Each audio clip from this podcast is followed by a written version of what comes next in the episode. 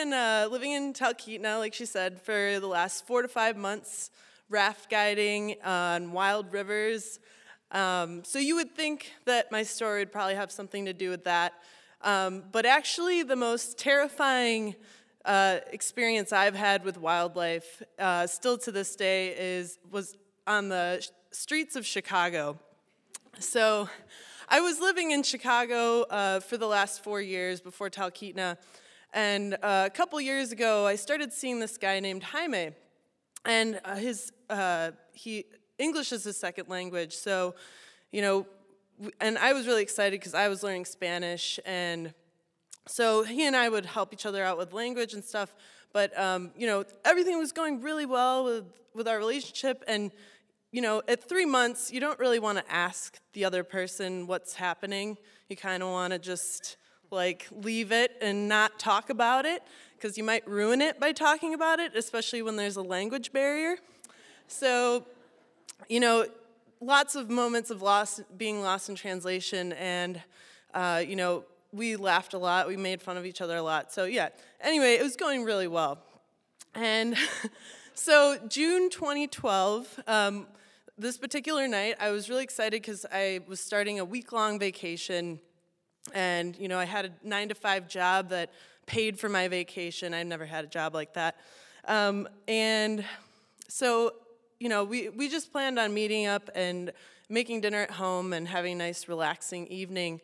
Um, so we ended up, you know, walking across the street, uh, just to the grocery store that was right there across from his apartment building.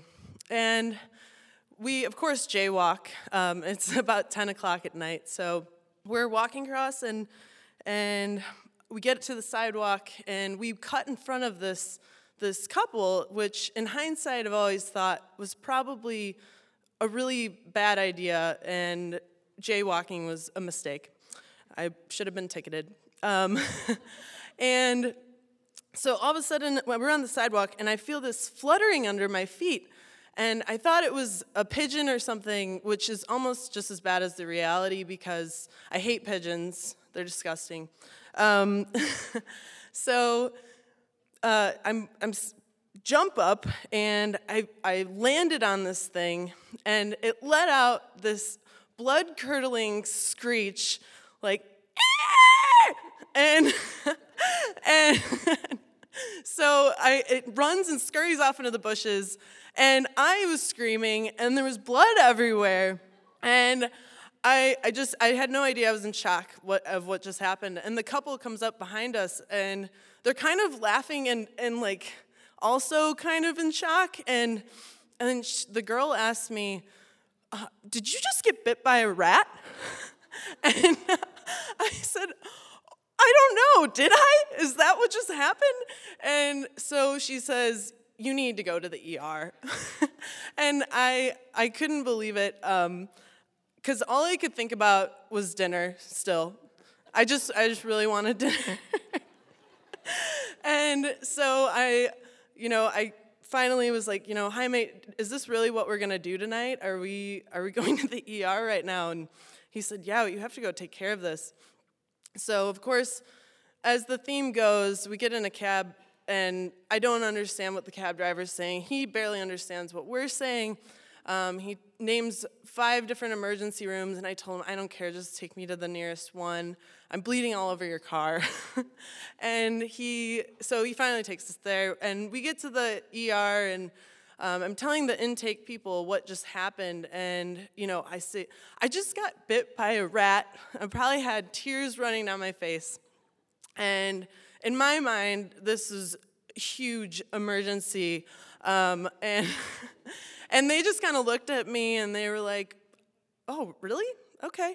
And uh, so I just kind of, you know, I'm I'm still freaking out, and um, and uh, you know, this is a, an emergency room in the city of Chicago, and there's probably like gunshot wounds and all of these other emergencies. There's sick children and older people, and you know, people that are actually needing care.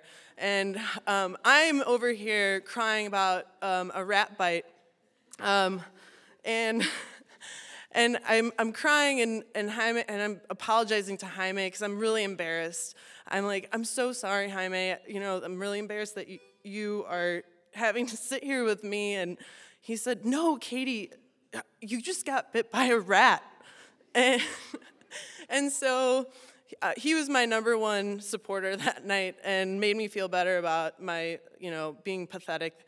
And um, so he, um, you know, and to this day, he's so scared of rats, probably more than I am. Um, and anyway, so the doctor, he's, he, he reassured me that I didn't need a rabies shot. Um, and I got antibiotics, a tetanus shot. No stitches were needed. It was about a half a centimeter puncture wound. it just bled a lot, I guess.